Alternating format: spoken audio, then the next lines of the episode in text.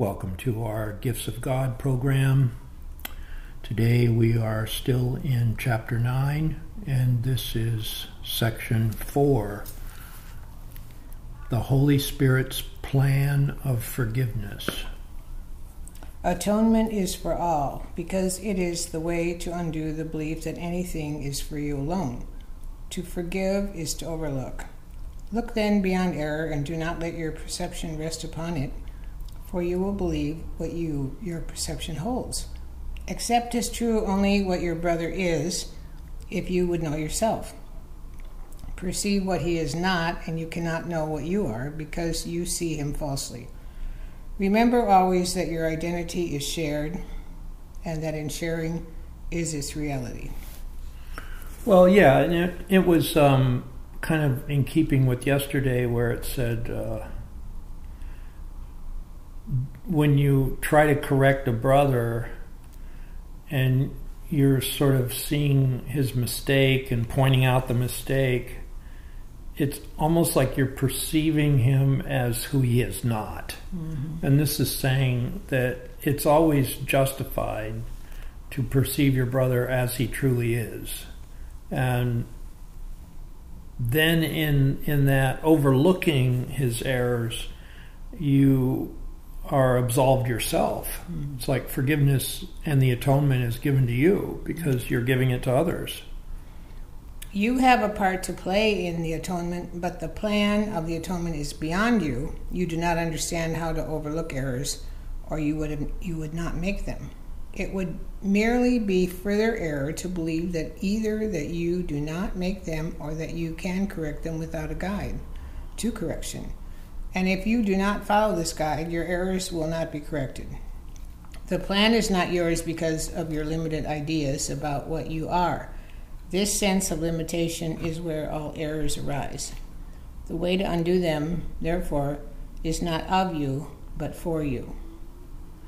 So we can't undo our errors by ourselves, it's saying, right? We need a guide. Well, yeah, and the guide is always the Holy Spirit, you know, the guide. It capitalizes the word guide, yeah. And that would be the Holy Spirit, mm-hmm. or Christ's vision, or, you know, your divine connection, whatever that is, that's your guide.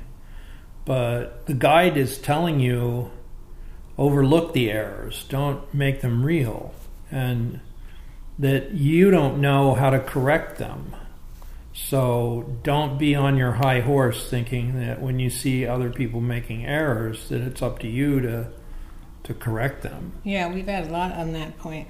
Yeah. The atonement is a lesson in sharing which is given you because you have forgotten how to do it.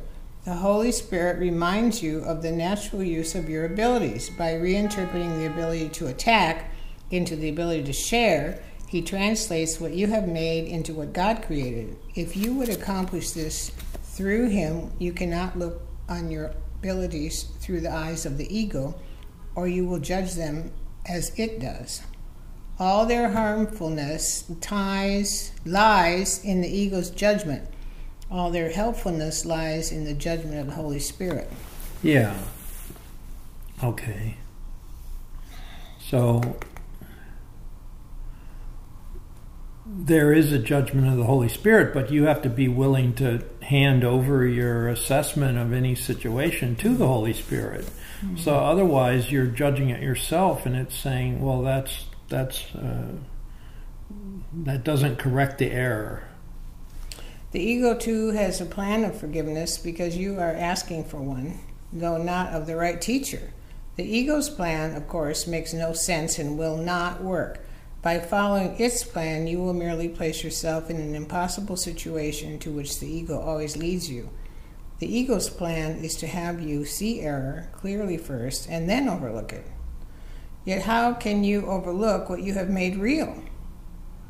By seeing it clearly, you have made it real and cannot overlook it. This is where the ego is forced to appeal to mysteries, insisting that you must accept the meaningless to save yourself. Many have tried to do this in my name, forgetting that my words make perfect sense because they come from God. They are as sensible now as they ever were because they speak of ideas that are eternal. Yeah, so we're we're trying we we tend to make the error real and then overlook it instead of seeing it's not real in the first place. Yeah, yeah.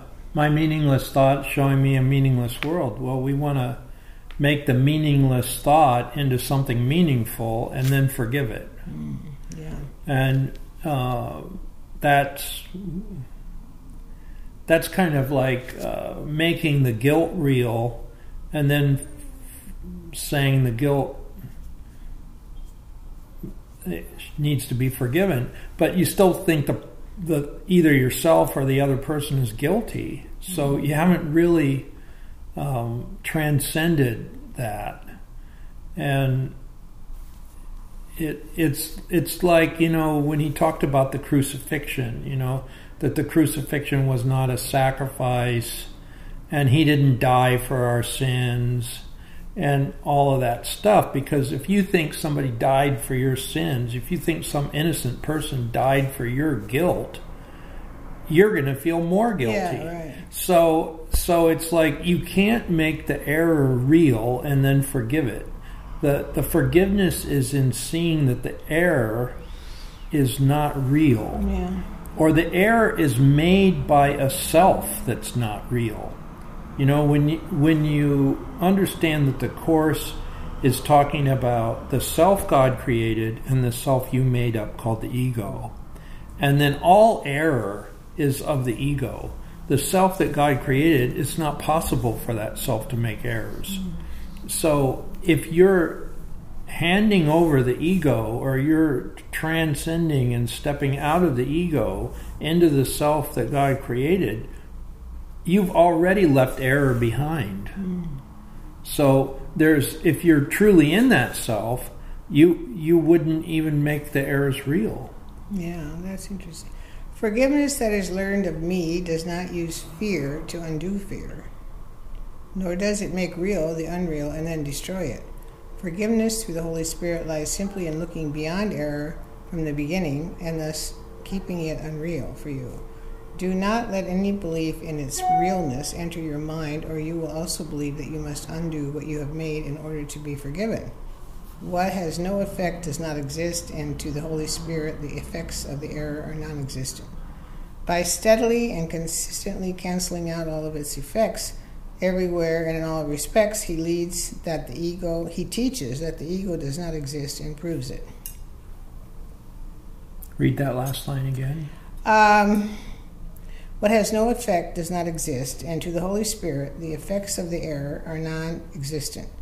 By steadily and consistently canceling out all its effects everywhere and in all respects, he teaches that the ego does not exist and proves it. Okay. Well, then it's like a, it's it's this thing about overlooking errors. It's very important in this process. Yeah. And. And we we tend to fixate on errors, and um, yeah, that's n not necessarily going to correct them. Follow the Holy Spirit's teaching in forgiveness then, because forgiveness is his function and he knows how to fulfill it perfectly. This is what I meant when I said that miracles are natural, and when they do not occur, something's gone wrong. Miracles are merely the sign of your willingness to follow the Holy Spirit's plan of salvation, recognizing that you do not understand what it is. His work is not your function, and unless you accept this, you cannot learn what your function is. Um, what does that mean, his work is not your function? Well, I mean, it's the job of the Holy Spirit to uh, lead you to true forgiveness. Okay. And that's his job, not yours. In other words, if you think you need to uh, figure it out um, without the Holy Spirit's help, and this is saying you can't figure it out, yeah. It's beyond you, it's not your plan, it's God's plan, then you're not receiving what's available to you. It's like you have to, you have to almost see your helplessness in this situation, like. Mm. Your your ability to forgive, or your ability to accept the atonement, or or employ the atonement in your life, It's not your job. That's the Holy Spirit's job. But if you don't surrender to the Holy Spirit and you think it's still something you have to do, then you're not going to receive the Holy Spirit's guidance. Mm. You know, it's it's um, you know, it's like when when Tarji asked Krishnamurti, "Does life take care?" and he said, "Yes, when you completely let go." Well, who has completely let go? Yeah. Because that's what this is talking about. This is talking about you. The atonement is there for you, but you don't know how to use it, and you don't know how to access it. But the Holy Spirit does know. And if you can just let go of all your attempts to forgive from your perspective, then you... you activate the Holy Spirit doing that for you, and then you receive it. But you have to go through the Holy Spirit. You you cannot figure this out yourself. The confusion of functions is so typical of the ego that you should be quite familiar with it by now. The ego believes that all functions belong to it, even though it has no idea what they are. This is more than mere confusion. It's a particularly dangerous combination of grandiosity and confusion that makes the ego likely to attack anyone and anything for no reason at all. This is exactly what the ego does. It's unpredictable and it's in its responses because it has no idea what it perceives. If you have no idea what is happening, how appropriately can you expect to react? You might ask yourself, regardless of how you may account for the reaction, whether its unpredictability places the ego in a sound position as your guide. Let me repeat that the ego's qualifications as a guide are singularly unfortunate, and that it is remarkably poor choice as a teacher of salvation. Anyone who elects, elects a totally insane guide must be totally insane himself, nor is it true that you do not realize the guide is insane. You realize it because I realize it, and you have judged it by the same standard I have. Well, it's like saying we kind of know our ego's insane, but we're not willing to drop it. Mm. And we keep trying to use the ego as our guide, and we get the same crazy, confused results. Yeah. The ego literally lives on borrowed time, and its days are numbered. Do not fear the last judgment, but welcome it, and do not wait, for the ego's time is borrowed from your eternity. This is the second coming that was made for you as the first was created. The second coming is merely the return of sense. Can this possibly be fearful? I think the second coming, they always say, is the end of the ego's rule, right? Yeah, and it's our acceptance of the atonement. Yeah. And also seeing that it's not something we do uh, to employ or activate the atonement. It's something we undo. It's something we let go of, right? Mm. Okay, the more you let go of the ego, the more you reach this point where you see the ego is not going to take you anywhere wise, and you stop using the ego, then you're accepting the atonement. But it's not, it's not a doing, it's an undoing. It's like being willing to drop it, you know? If you see a habit you're doing, right? And and then at some point you see, well, that habit I'm doing is uh, self-destructive. And, and then maybe later you see, wow, that not only is that a habit, that's an addiction I have. And it, I'm addicted to that habit, which is self-destructive. Well, now you need the atonement. And you need the Holy Spirit to help you drop it. Drop that that addiction. Drop that uh, pattern, right? Yeah. So, okay, so it's not something you're learning. It's something you're letting go of. It's a dropping. And, and, and this is the action of the Holy Spirit. So when you can accept the atonement, that means you've dropped all those self-destructive tendencies. Mm. What can be fearful but fantasy, and who turns to fantasy unless he despairs of finding satisfaction in reality? Yet it is certain that you will never find satisfaction in fantasy, so that your only hope is to change your mind about reality. Only if the decision that reality is fearful is wrong can God be right. And I assure you that God is right. Be glad then that you have been wrong. But this was only because you did not know what you were. Had you known, you could no more have been wrong than God can. The impossible can happen only in fantasy. When you search for reality in fantasies, you will not find it. The symbols of fantasy are of the ego, and those you will find many, but do not look for meaning in them. They have no meaning, no more meaning, than the fantasies in which they were woven. Fairy tales can be pleasant or fearful, but no one calls them true. Children may believe them, and so for a while the tales are true for them, yet when reality dawns, the fantasies are gone. Reality has not gone in the meanwhile. The second coming is the awareness of reality, not in its return. Behold, my child, reality is here. It belongs to you and me and God, and is perfectly satisfying to all of us. Only this awareness heals, because it is the awareness of truth. Oh, okay. So truth is here, and the truth is um,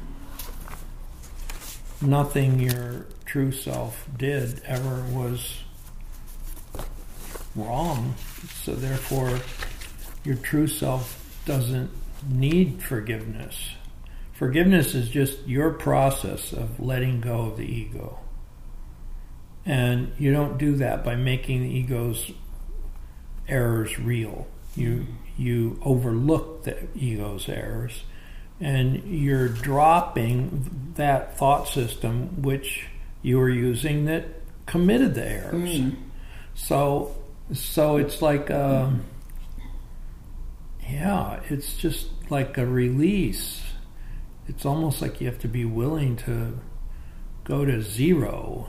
You have to be willing to be empty and just totally admit your guidance system was off. Yeah. And that now you have a new guide called the Holy Spirit, and you may not even know what that guide is trying to do, mm. but all you know is the way you were trying to do it did not work, yeah. And you're not going to do that anymore. So let's do lesson two fifty-one. I am in need of nothing but the truth. Okay. I sought for many things, and I found despair. Now do I seek but one, for in that one is all I need, and only what I need. All that I sought before I needed not, and didn't eat, did not even want. My only need I did not recognize. But now I see that I need only truth. In that all needs are satisfied, all cravings end, all hopes are finally fulfilled, and dreams are gone. Now have I everything that I could need. Now have I everything that I could want. And now at last I find myself at peace. And that the prayer is, and for that peace, our Father, we give thanks. What we denied ourselves, you have restored, and only that is what we really want. Yeah, and, and this... Uh... Holy Spirit that we're not fully aware of, that can guide us there. It represents the truth. I'm in need of nothing but the truth. Well, the Holy Spirit is only going to tell you the truth. And it's like, even though we're not fully in touch with it, we can trust it. I think if we could approach it that way, then the more we trust that the Holy Spirit is leading us, and we don't know how to go, our guidance from the ego always led us in the wrong way, or not fully problem-free, right? So if we give that up and we say, okay, Holy Spirit, here we are, we're ready to be guided, and we reach that point of surrender, then we're close to allowing the Holy Spirit to do the work, do the guidance. Mm-hmm. And then the more we can let go and let that guidance come forth, the more demonstrations of it working are there, and therefore we have more trust in it and more faith in it, and we can be more in touch with the Holy Spirit. And that's how you do it. I mean, in the beginning, you don't really know what you're doing, and you have to admit you don't know what you're doing. And then the Holy Spirit can come in. Mm. But if you think you know what you're doing, you're not going to surrender, you're not going to let go enough for the Holy Spirit to do His work. Because mm. you think you already know it. So it's it's a deep lesson, and that's the Holy Spirit's, you know, uh, way of forgiveness. It's like when all your other ways are given up and you don't know what you're doing, then the Holy Spirit can take over. Yeah. Okay.